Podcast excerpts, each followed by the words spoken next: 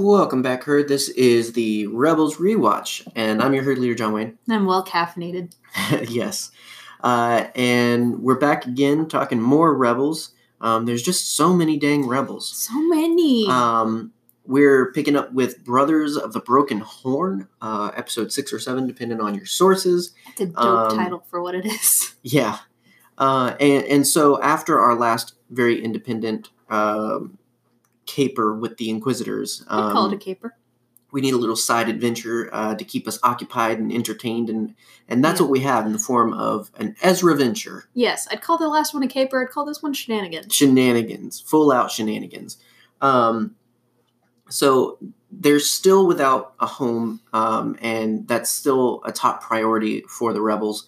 Mm-hmm. But another top priority is also Ezra Bridger's training. Yes. There's interesting interactions in the beginning here. We've already seen tension with Kanan and Rex throughout their interactions. Yeah, it's like when your dad and your grandfather don't like each other. Yeah, they both have a right way of doing things. They both have a mindset on the way things should be. Mm-hmm. They both come from two different areas, and what's interesting is seeing how the clones and Jedi once interacted so closely. It's really interesting to see them so at odds. Yeah. Yes, it makes sense why. Oh, yes. But it's just, it's an interesting contrast to what it used to be. And, you know, we've talked before about how so much of it makes sense. And I feel like anytime Rex has input on Ezra, Kanan sees it as a threat of him becoming a Jedi that's shaped by the ways of the Republic. Yeah. Being what they once were. Whereas Kanan's just trying to make him just a Jedi. Yeah. Just be a good Jedi. That's all Dad expects of you. And so, you know, Kanan's very threatened by Rex's tutelage. Mm-hmm. And then Rex... he just has beef. He's angry grandpa. I feel like he's coming at it from be casual, you know, do it this way because that's his experience with a Jedi. That's very Anakin. Not that I'm saying he would be the best person to train Ezra to be like Anakin, but I feel like Rex's approach is far more, you can do that, you can do this. Like it's much more, whereas Kanan's just like, no, that like this is a Jedi thing. And it's also because, I mean, Rex represents soldiership, whereas Kanan represents peacekeeper. Yeah. You know, they're two very different things.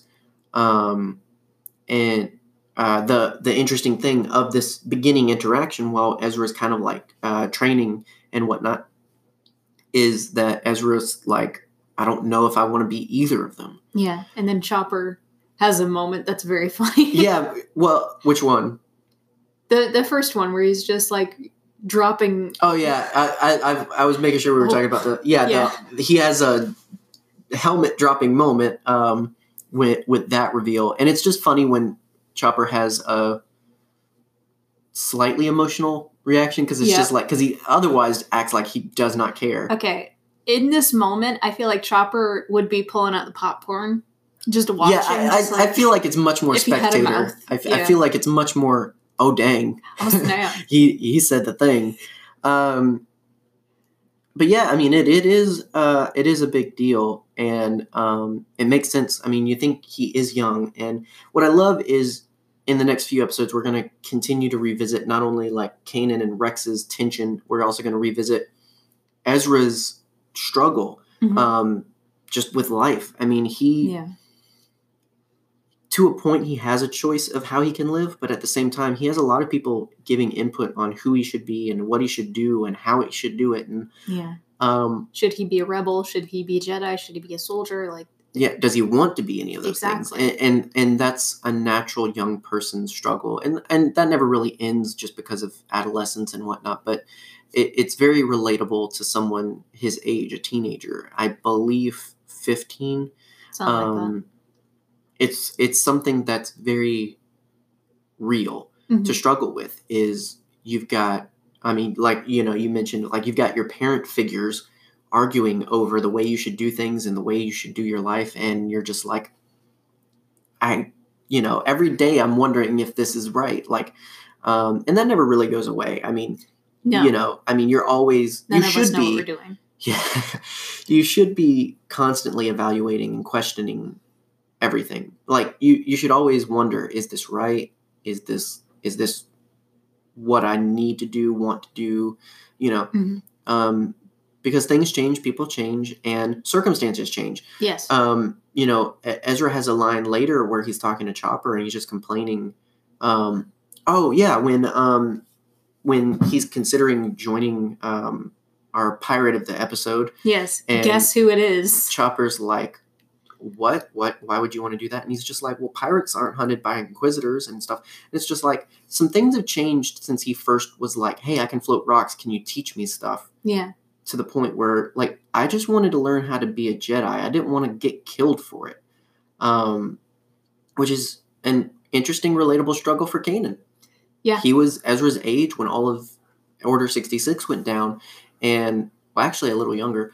But it's that aspect of, can you imagine being a kid who you were told you have powers and you're special and you're given responsibility and you have all of these expectations, and it's just the life that was given to you, and all of a sudden, because of that life, you're now public enemy number one, and it's just like, what did I do? I thought I was a good Jedi. I thought I was doing the right thing. I thought we were doing the right thing. You know, I mean, big identity crisis, which Kanan goes through, and that's what's interesting about exploring his character between books, comics, and all that other stuff. There's a lot added to him, because Kanan's a great example of he didn't necessarily want to be Jedi anymore. Like, after all of that, like, he wasn't necessarily itching to get the order fixed and everything back together and all this other stuff. Yeah, it's very easy to forget that in the first few episodes of season one, he was looking for someone else to train Ezra. Yeah, like, well, and that's the thing is, I mean, it's this aspect of, I don't necessarily want to get back into that. Yeah. I do think this kid needs somebody, and he needs help, and he needs to be trained. But I don't want to do it, and I don't think I can do it. Mm-hmm. And I think that's why he's so self-conscious and so worried about Ezra learning from anyone else. Yeah. At one point he wanted him to learn from anyone else, and now that it's like, okay, well, I'll do it. But now, if we're going to do it, I have to be the one. You can't listen to crazy old Rex, and you can't do this and all this. But I want to listen to crazy old Rex. Right. Anybody would be lucky to have him for a dad. Right. But I mean, and it's extra complicated because he's doing all of this stuff while they're all a part of a rebellion. And it's just like, it's bad enough to make the kid a Jedi, but now he's a rebel Jedi. And it's just like, it's a complicated picture. So it's understandable as heck that Ezra would be struggling. And I can only imagine how that struggle must feel, just even thinking through everything he's going through at his age and everything. Mm-hmm. And it doesn't get crazy. Better. It really doesn't. And that's the other aspect that's difficult of all of it, is it's just like he's struggling, and it would be nice if there was a happy ending in the sights, but no, you know. It's tough. Yeah. I think it could be said for many situations in life, in Star Wars and in general, is, you know, the easy, or the right thing to do isn't the easiest thing to do. Right. It's a lot of the times the hardest thing to do. Mm-hmm. Like, it'll kick your butt, but it's the right thing to do. And that's why you should do it. Exactly. It'll be worth it in the end. Right. Maybe not. Just, it doesn't have to be worth it to be right. Yeah. I mean, we can't always do the right thing expecting a big payoff. Like, we're not going to always get a pat on the back and a reward for doing the right thing. That's the hardest part of doing the right thing. You're talking to a couple of youth workers. That's how you know. Right. Like, we're sympathizing with this child and also saying, yeah, you're going to get disappointed a lot of the time. Yeah. And that then again never goes away. It's just, it's about how you respond to what life gives you, and how you take it and use it, or how you process it and ditch it, and all that other stuff. Like, But it's hard work. It's work. That's the thing. You can't just go through life. Yeah. You can't just glide through. Yeah. I'm a firm believer that no work is wasted. Like, mm-hmm. You're going to learn something from failure. You're going to learn something from disappointment. You're going to learn something. Everything teaches something. Exactly. It doesn't matter if you succeed or fail. Yeah. You're going to learn something on the other side. What did this teach me? Exactly. So that's your Yoda hour. Yeah, all of his teenage angst struggles aside, the rebels get a mission to help another rebel group who are struggling with an energy crisis. They need to find some generators, and basically.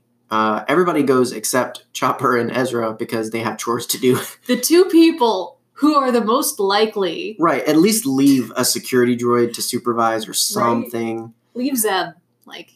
Not even. No, Sabine. Because even Sabine. No, I would trust Sabine because she doesn't care. Very true. She doesn't like either of them enough to let them get away with stuff. Now, Sabine would do her own thing, sure. Yeah. But if she's put in charge, she'll make sure nobody else does their own thing. So as you would expect, leaving these two together, stuff happens. This is immediately. Why this is a class shenanigans episode. I don't even think the others are out the door before stuff happens. So basically, they get a distress call, and it is from Vizago, whose ship is called the Broken Horn. It's Vizago's distress call, I should say. So Ezra is like, "That's more interesting than chores." Mm-hmm. So let's go help that. And he is smart about it. I still owe him a favor. Let's break even and have fun doing it because chores suck. I mean, this was crap I would do as a kid where I would have some tale. Like, why didn't I do my chores? Well, let me tell you, okay? Because you were the Tom Sawyer of your neighborhood. Just painting fences and being like. I would find anything. Wow. I would just feel I heard a crate just anything to get out of doing stuff. I was an Ezra Bridger, so this totally makes sense to me. This is not far-fetched at all. As we discussed yesterday, you were a Tom Sawyer child. I was a running, jumping, climbing trees, jumping over creeks child. Yeah. Oh yeah, without shoes on. I just hung out over underpasses or under overpasses, over under. Under over. Tie your shoes. However you pass, make sure you pass. Oh, geez Louise. So they go to investigate Vizago's ship. And what's really cool is kind of in the vein of the last one where there's just this eeriness to it. And until. It's really, I like the aspect of derelictness in space.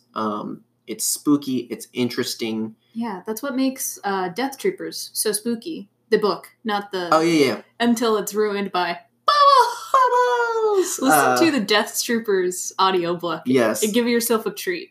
It's this weird aspect. I mean, it's the same intrigue I have over derelict buildings and abandoned and closed-down buildings. It's just something about relics is interesting. Yeah. Now, that applies way more to the last episode than this one, but it has a similar atmosphere. There's a really great, not quite a jump scare, but there's a great moment where they turn and they're face to face with an IG enforcer. Yeah. And it's just a really cool looking. Oh yeah. Well, and the way it's shot, the way the scene is, it just makes it look even cooler. Yeah. It's a very Dead Space vibe. Yeah. And you can tell that, and this is what's so great about storyboarding and visual concept prior to an episode is because you get stuff like this where it's just like I can easily see someone creating a scene and coming up with this image specifically of, this just towering droid in one little spotlight. It's lit really well. It looks really cool. And it's an excuse to use a really good design too. So it's just, I really like this aspect as they explore the ship. They're looking for Vizago, but they end up finding someone else instead and enter Hondo. Hondo. Everybody's favorite crazy uncle. He is I love Hondo in this episode. Oh, I love Hondo in general. Peak Hondo. Oh yeah. In this episode. Well, now that he's retired and just crazy. Yeah. He's way more fun. Fun uncle. And so this is his first of many episodes hanging out with our rebel friends. And so his whole deal is, hey, I won the ship. I won the droids. I've got everything under my control. Just remember, he's still a pirate. This entire time. Absolutely. I mean, if you're surprised when Hondo double, triple, quadruple crosses everybody, then you just don't pay attention to Hondo. But his whole shtick is, oh, it's all legal. Yes. It's all fine. I won it in a game of sabacc. I won it in a game, and I'm in the middle of trying to do a job, and I'm hotwiring it because I won the ship, not the keys, which is a very. It's something I would do if I bet my car one day. I'd bet my car, but not the keys. Exactly. And then I would beat you senseless. Well, yeah, but I mean, it's the greatest, hey, you won, but suck it kind of maneuver. Yeah, which, actually. I mean, if Hondo's story actually worked out, I could believe happening. I could believe bitterness taking over and just being like, oh yeah, hey, I didn't say I bet my keys. Honestly, I think that Vizago would probably have killed him. Oh, yeah. Well, that never goes how you think. The only time that goes how you think is the Falcon, and that's only because it had to work out that way. Everyone had to cheat. Yeah. Look, so, what? I have a thing with horned characters. Clearly. It's not what I meant. But why don't they use their horns more often? Like, I mean, the only person I see is Savage. Yeah. And he does it once. Well, because he's also a brute, and, what happens if he had gotten stuck? I mean, you've got to figure, though, that's bone, he's got dog. A lovely new hat. Yeah. I mean, it's bone. It's kind of an awkward position to be caught in and everything. I don't think it's wise. And what's Hondo going to do? Chin somebody? I'm specifically talking about Vizago, but yes, he does have. Oh, yeah. Now, Vizago could probably pull something more off because he's got more headbutting skill, I think. He's built for that. That's probably why he has a broken horn. Probably. Yeah. Well, that's why his ship's named Broken Horn. Exactly. There you go. So, and when speaking of, Hondo does have a significant redesign. Other than just looking more rebels, he also has a bit more of a beard.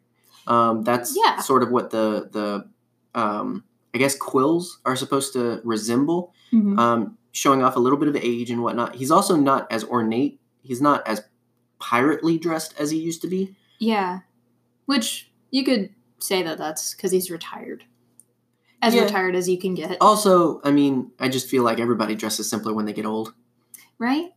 You just start loving sweaters at a certain age. Right. I'm in that boat right now. So, again, the whole deal is Hondo's trying to pull a job and convinces Ezra to join in. And, of course, because he's just so dang charismatic, Ezra's head over heels. But he is smart. Ezra is smart. He steals... Yeah, he steals the quote-unquote droid control, which basically is just the on-off switch for the restraining bolts. But it's a good trick by Hondo to say, hey, I can control the droid. See? On, off, on, off. It's a good way to look like you have control when in reality all you do is have the power switch, basically. Yeah. But it's really interesting. But nonetheless, they go to complete this job and come to find out he's hauling generators. Yes. And so... Ezra haggles with him a bit, and this is where Ezra gets to be a little more Ezra. He's not necessarily Jedi. He's not necessarily rebel. He's the kid that grew up on the streets and knew how to survive because he haggles with a pirate an experienced pirate, not necessarily a good pirate, but but an experienced one, and Ezra's able to come up with a deal where it's just like, hey, no, we do it this way because I need something out of this if I'm going to help you, and I mean, it totally makes sense that a wisecracking street rat would learn that. Exactly. And what I love is Hondo and Ezra's dynamic. It makes so much sense that they would keep in contact with each other after this. Oh, yeah. Well, Ezra's fascinated as anyone would be with a character as flamboyant and charismatic as Hondo. Yeah. Because there is something attractive about him.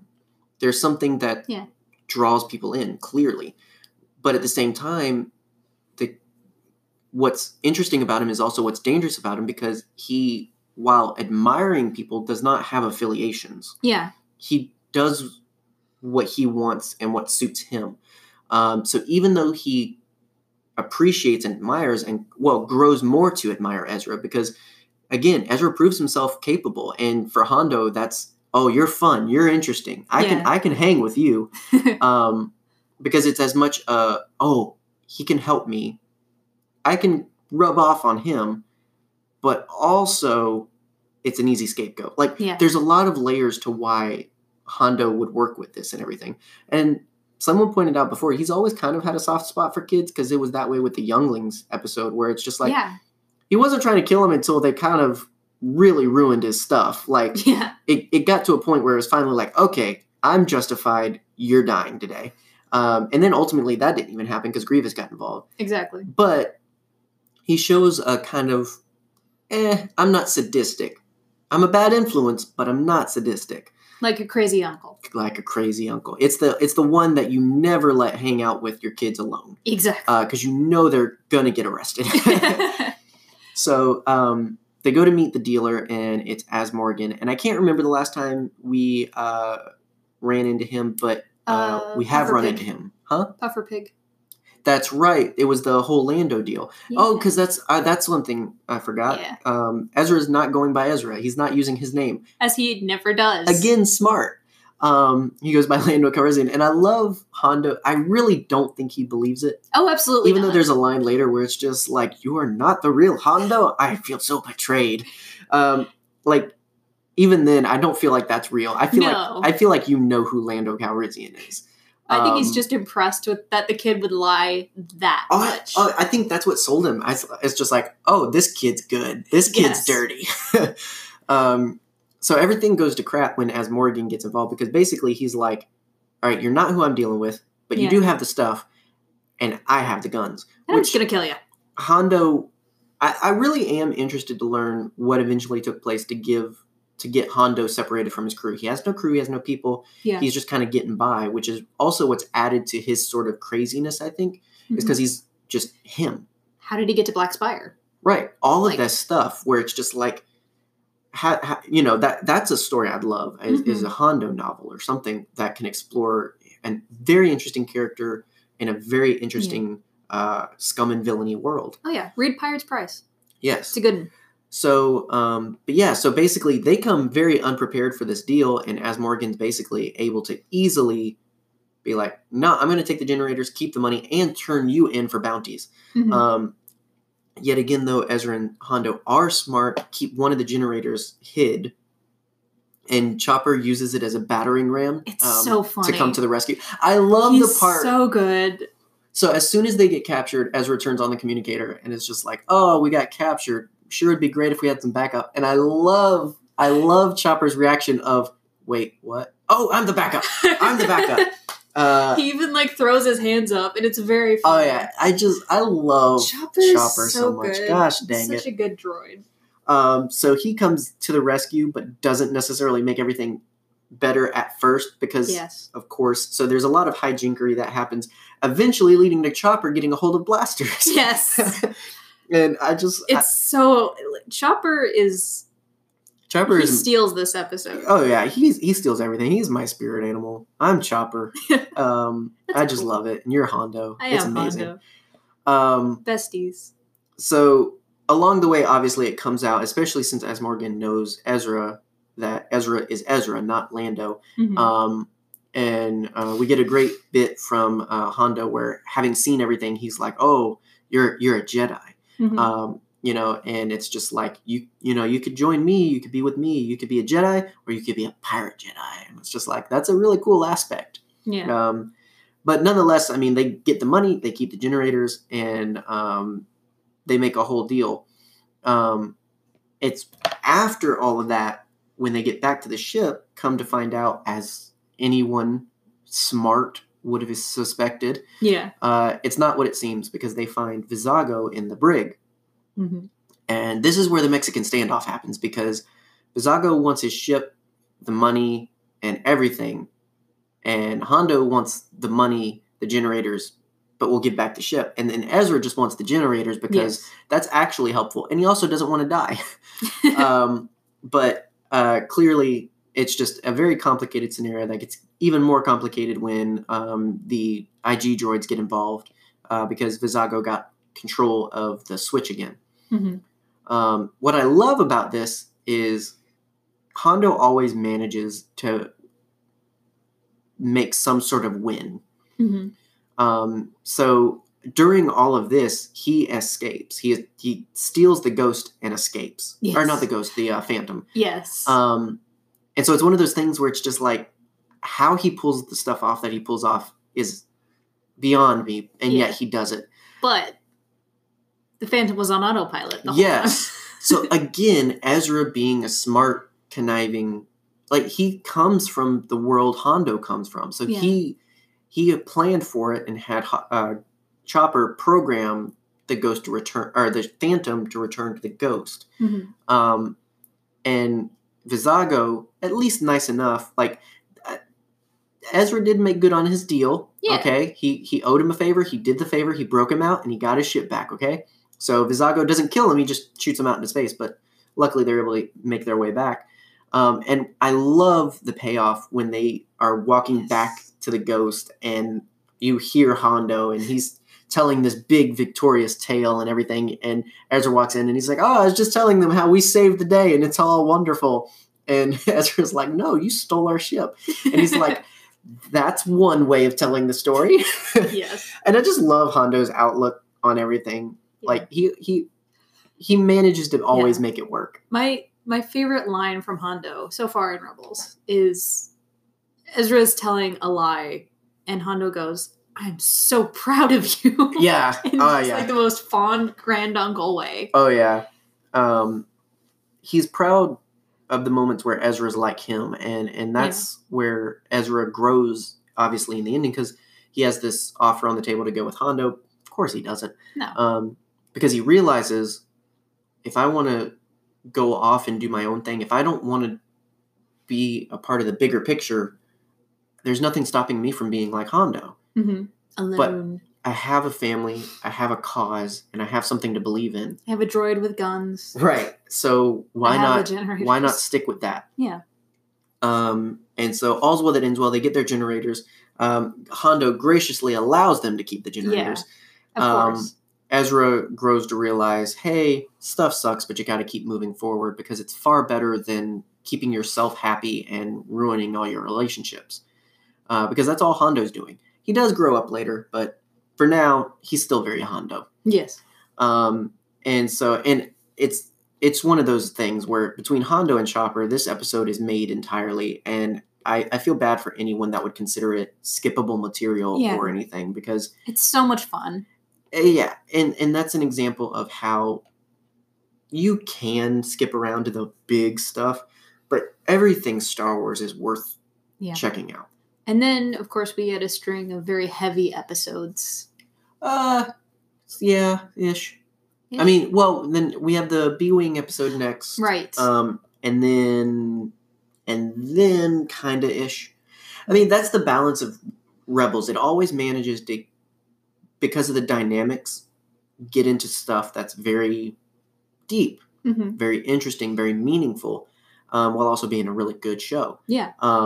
And even like here, moments like, I mean, you know, us having the whole sideline of, hey, you know, stuff is difficult. Life is difficult and it's always going to be difficult. That's not an excuse to quit. Exactly.